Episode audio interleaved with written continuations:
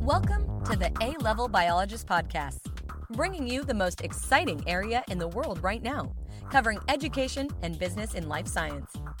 Your host is Ariane Mizarafi Ahi, who's on a mission to do for the body what the internet has done for the mind. He's a PhD dropout and the creator of the A Level Biologist, your hub. Please give it up for Ariane and enjoy.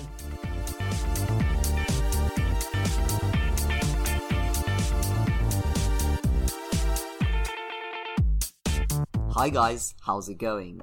Did you know that for $85,000 you could have your horse cloned? Didn't see that coming, did ya? Welcome to this podcast where you'll learn how interaction designer Giulia Tomasello is using life science to shift perceptions. I met G when she needed to grow some yogurt bacteria in my lab incubator at the Royal Free Hospital in London. Our little experiment was cut short when a lab technician asked me the following day what was going on, and I rushed back to the incubator, only to be slammed, barely approaching the lab, by a huge stench of warm lactobacillus. The experiment was part of Giulia's groundbreaking Future Flora project that presented a prototype kit for treating and preventing one's own vaginal yeast infections. You can imagine me when I was a woman being filmed talking about this from my scientific perspective, surrounded by other women, deep inside this female space, how things change. Giulia, welcome. Hello, everybody. Tell us about your present project called ALMA. So, ALMA is a project in development, actually, and with a few scientists from Cambridge in UK. And ALMA is a wearable biosensor designed for women to monitor vaginal discharge. So this biosensor will be able to detect pH and lactose to be able to prevent early bacterial vaginosis or early candida. So how does this work exactly? So the wearable biosensor will be integrated or inserted in the underwear, so in the crotch area, and ideally should be worn like every day. And when the vaginal discharge of like that naturally a woman can produce, it will lie down on the wearable biosensor.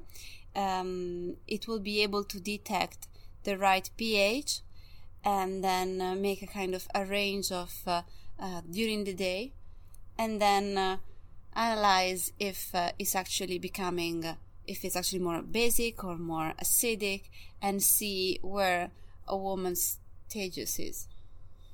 We're going to find out about that, more about that. But first, Giulia's actually won a grand prize for her Future Flora work. More details in a second.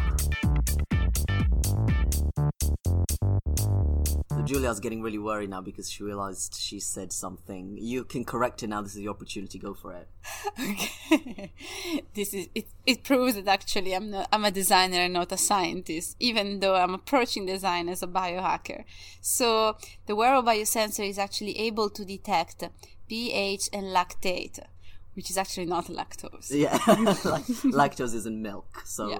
Unless you're milking out of your vagina, then I will not expect lactose there. It takes courage to broach subjects others wouldn't dare, as you can probably tell already in this episode. And some people actually dismissed you when you wanted to explore Future Flora. At the time, I felt like I must have been the crazy one going along with it. But now, after you've shown them how it's done and gone ahead to win the grand prize for artistic exploration at Starz Prize 2018, the grand prize of the European Commission honouring innovation in technology, industry and society, stimulated by the arts, that is quite a long title. I feel extremely proud of the amazing do-it-yourself bio community that you and I are part of, and the people who will break boundaries and take risks. This is an excerpt from the jury statement. Through the thick digital forest, there was a distinctive and loud call for returning to nature, attention to life, biology, the self, the body, especially empowering the female body and its sexuality, which came as no surprise after a year of #MeToo. Responding to this collective consciousness wave, the jury agreed that Future Flora embraced the issue of reclaiming female power with DIY and no shame in a way that could prove empowering to others seeking to find a voice. Interaction designer Giulia Tomasello brings to the forefront issues that the medical community should consider in their production of pharmaceuticals for women. This project also engages the public to consider feminine hygiene and the surrounding taboos. It makes us think differently about bacteria in general, important in times of overuse of antibiotics and antiseptics that are destroying the ecological balance. With the advent of scientific research into the microbiome, the designer asks how we feel about the idea that we consist almost entirely of bacteria. Many existing thrush treatments include a whole host of chemicals that cure yeast infections but also destroy good bacteria, making things worse for women. In her own words, Giulia explains that the kit has been designed to allow women to establish, nurture and harvest their very own personal skin flora at home, becoming not only consumers but also active participants in their own health and well-being. Giulia, what motivates you in persevering where others wouldn't? Let's say that as a woman, I felt the need to address the need of design in our everyday life, and I suffer of vaginal infection, so it was kind of easy to dive into this topic. And I'm passionate about technology, innovation, and smart material. So actually, combining these three together and try to find a solution for what is vaginal infection actually in the everyday life and how women can cope with it was kind of immediate. That's brilliant. As usual, our star guest has a story on how she really wasn't a star student. We'll be right back. Giulia has not completed a degree in science, and we love outsiders here on the A Level Biologist podcast. A lot of A Level Biology students feel tremendous pressure about their grades and getting into uni. Did you feel stressed out at school, and did it turn out to be for nothing when you started working, for example, meeting deadlines? Yeah, so actually the fear of deadline is still there, but I learned that in a work field it's much about probably there is a human side from it, like you can speak or you have at least a less pressure when it's coming to grade. And funny story, like this Future Flora project was my master thesis in Central Saint Martins, and if in 2018 got a prize from European Commission, in 2016 when I graduated got a D-, which is kind of a kick to graduate. So yeah, a D-. Yeah, a funny story. So D- is failing. It's not like a pass. It's almost. No, it's actually a pass. Okay. It's a pass with a kick, I guess. Okay. Yeah. So it's the lowest pass grade, or like just what's the scale? What's the grade scale? So the scale in England goes, correct me if I'm wrong, from D to A that you pass, and from E to below that you fail. I think for A levels it's a bit complicated because there's like a passing to receive the certificate, and then there's a passing to have like the bare minimum acceptable at university. And I think like for A levels, A, B, A star, A, B, C, D, E is passing, but a C is considered like a good pass. So maybe a D- is a pass, but not really a good pass. Yeah, actually. So this is why I was very, very confused, because one week I was during the degree show and I got the D-, and the week after I was on Dezeen, which one of the famous Dezeen design blog. So it was kind of I was really like, who is right? The rest of the world of only my mentor. I don't know. When a door closes, a window opens. Yes. It seems like that's what it seems like. What was their feedback for giving you a D-? Well, so the project came from a very weird process. So at the beginning, I was developing my master thesis from another project, which it was a bioconductive skin, which is actually still there in a work in progress one day. And it was about growing kombucha, which is a cellulose, in my room, and trying to hack the process of growing this cellulose by making it conductive. And it just didn't went anywhere at some point after 8 months, because growing a material, it takes time, it takes nurturing, and maybe at the end it can even result that is sick or it can die, which is kind of weird to say about a material which you want to work with, but actually is a living organism. And I didn't have a specific goal with it. Like I knew I wanted to have a kind of second layer of skin which was conductive, but not really for which reason. And then from the last 3 months where I had to graduate with a project, Future Flora born and came up. I actually worked with kombucha in a few different workshops, and if I remember correctly, normally cellulose is this very sturdy material that plants have in their cell walls to keep the cells from changing shape too much, and it is what gives them their structure and their rigidity. So the idea is that kombucha is like is bacteria, isn't it, that produce their own structurally different cellulose, so-called bacterial cellulose, that's supposed to have different properties or the same properties. Yeah, sure. So it's we can call it yeast as well, I guess, and it's coming from the fermentation of tea, vinegar, and sugar, and a SCOBY, which actually is a piece of mother kombucha. And then from this brewing and fermentation, this new cellulose grow on top of the SCOBY.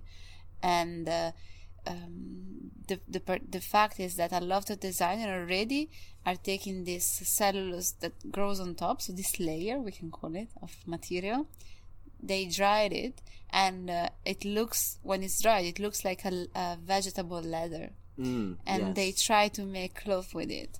But the problem is that when you're wearing it, actually, because the moisture of your skin, the material get wet again and very weak and breakable.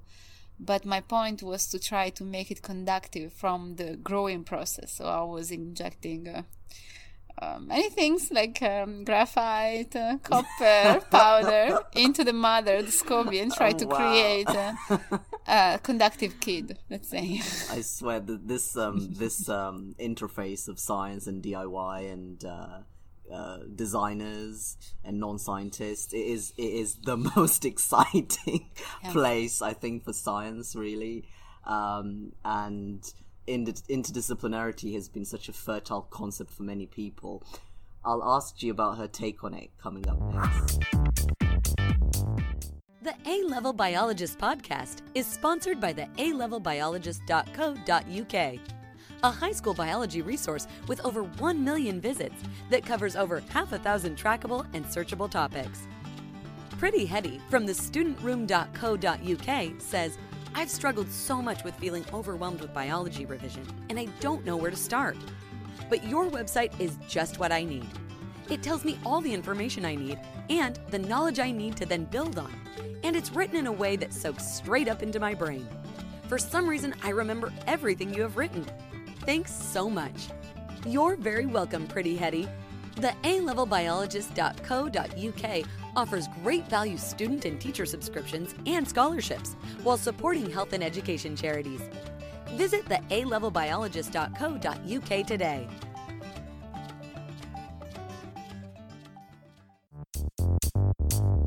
My PhD, I keep mentioning my PhD, I feel like this is the 5th time I've mentioned it in the podcast, but there you go. My PhD was commissioned specifically to marry biology with something else, like programming, material science, physics, etc. You take it several steps further by actually marrying it with design and fields outside of science entirely. What does interdisciplinarity mean to you and in your work? So the interdisciplinary part of my work is actually the core, because I believe that design by its own, of course, is a powerful medium, but it's not enough. So at this stage, like in our like contemporary modern life, like we need to work with other people every day. So we need to work as a designer, we need to work with engineer, with scientists, with fashion designer, with philosopher, psychologists, because design can cover so much, but by its own, not really. So it really needs the knowledge of other people in order to make something much more complex and at the same time much more innovative. So technology and science are the closest to my into my field and my skills as well. So it's easier for me to read, well, not so easy, but I'm trying to read a scientific paper, or as well to code, so using coding within technology and interaction. And so this is where I love to work. I love to work in labs with scientists, and I love to work in maker spaces with engineers or other designers like me, and it's the best place. That I totally agree, and I know a lot of people probably have a very faint idea when you say designer, so tell them about it. What is a designer? Because I think you've got some interesting points on that, because you said, oh, people think it's this random thing, but it's not random. No. So design also is quite broad as a field. So I born, we can say, as a product designer, and then I've been slowly creating my specialization on electronic textiles, which I had to combine technology and fashion design, which I studied by my own. And then I've been studying social design, which gave me even a much more focus and attention on the user experience and the user approach to what you propose to them as a design. So by proposing an object, by proposing a service. And then I've been studying like the importance of material and how material plays in the everyday life, thinking in today, in the present life, but also in a speculative future. And I guess for me, design, like being a designer, is having this kind of ability in creating something that specifically user or target user can use for their need. In my case, I work in the women's healthcare field, where there is a lot actually to cope with. And at the moment, I'm focused on more social taboo, which are vaginal infection and miseducation. So I'm miseducation, such as what? Such education on sexual health care, education in vaginal health, and even menstruation, birth control, like all these kind of topics which we as women, we kind of get to know this topic by living it, by realizing, oh, now I'm actually in my part where I'm starting to have menstruation, and probably it can happen when you're a teenager, but also when you are still in elementary school, which actually is my case. I was only 10 years old. It's things that actually nobody's really introducing you, unless probably your family can do, but even though they don't do it, it's not because they lack on knowledge by their own, but it's the system, from my point of view, that lacks in actually giving a structure and an education on it. So this is where I stand. Like, I want, as a designer, because design is my tool, I want to try to make a change and try to make education available. And why not? Because now technology, it's in our daily life. Why not using technology and also biology? Exactly. I love that. Loads of people love traveling as a baked-in perk of their job. Let's see where G has been and is going to in just a second. Scientific academic life is known for great travelling opportunities. I got to travel to Germany, France, Belgium, Switzerland, the United States. Where have you been and where are you going that is super cool? Well, recently I've been a bit everywhere, but mainly I would say Europe and Asia. So I'm just coming back from traveling to Japan, where I had the honor to exhibit the project Future Flora, and to give two talks actually. So one in it was part actually of the exhibition in Tokyo Midtown, and another one was in a university, and actually in a microbiology lab. So Hideo Iwasaki, the professor, invited me first to produce my bacteria that I exhibited. So I've been exhibited lactobacillus. which I actually made. Okay, congrats. Yeah, you should see the smug look of pride on her face. I'm developing from my kitchen to the lab in Tokyo. And then, so he invited me to give a talk. And he owns also a group where people can kind of work into the biodesign field. So it was very interesting to give this talk to scientists, but also artists, which are in the same field like me of working with biodesign. And now I'm going to Seattle and to New York. Yeah, to Seattle for a symposium called Design Trouble. So I've been invited for a round discussion about the decolonization of design and non-human entity.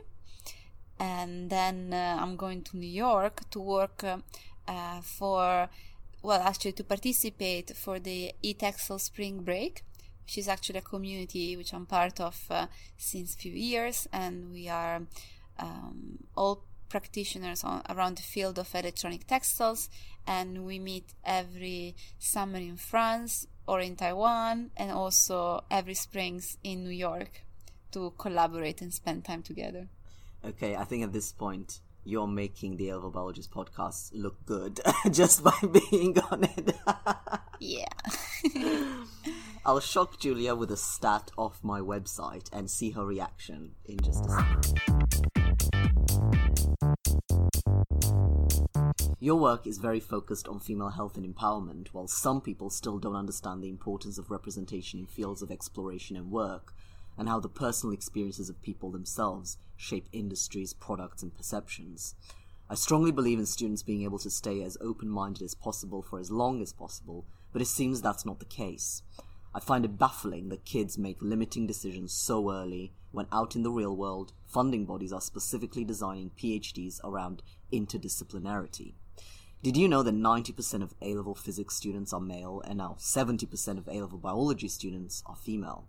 And so even on my website, The A-level Biologist, the Google stats are showing a 70% female audience. What has been your experience with this? Yeah, well, actually, it was, and it is still very difficult to find women in the field of science and engineer to work with.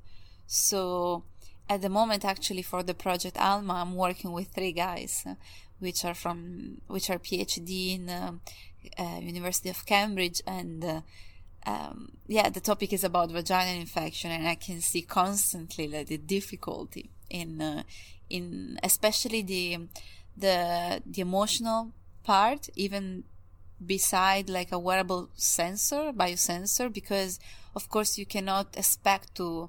Well, I mean, in the pharmaceutical or in product, very few products are really addressed from a user approach point of view. So when I work with my scientists, it's every time a kind of a battle to explain them that actually something that they are making, even though it's beautiful, still need to be comfortable and still needs to be acceptable from women to use it. And so when I sometimes want to have more a kind of female approach or point of view in the field of science, it's a bit difficult. So recently I'm kind of trying to find more gynecologists which are in the field already, and I'm finding like good women really ready to kind of explore these boundaries and try to make a change. But yeah, in a field like material engineering, it's very, very difficult. Mm-hmm. Yeah, I don't know if I've done you a service by transitioning to male now, but you did. Well, not that my personal life should really matter, but it's quite funny. Thank you for joining me, G. Thank you for listening, and remember, correlation is not causation. But that does not mean correlation has no predictive value. Knowing whether and when something happens, or why something happens, are different questions. Bye! Bye-bye!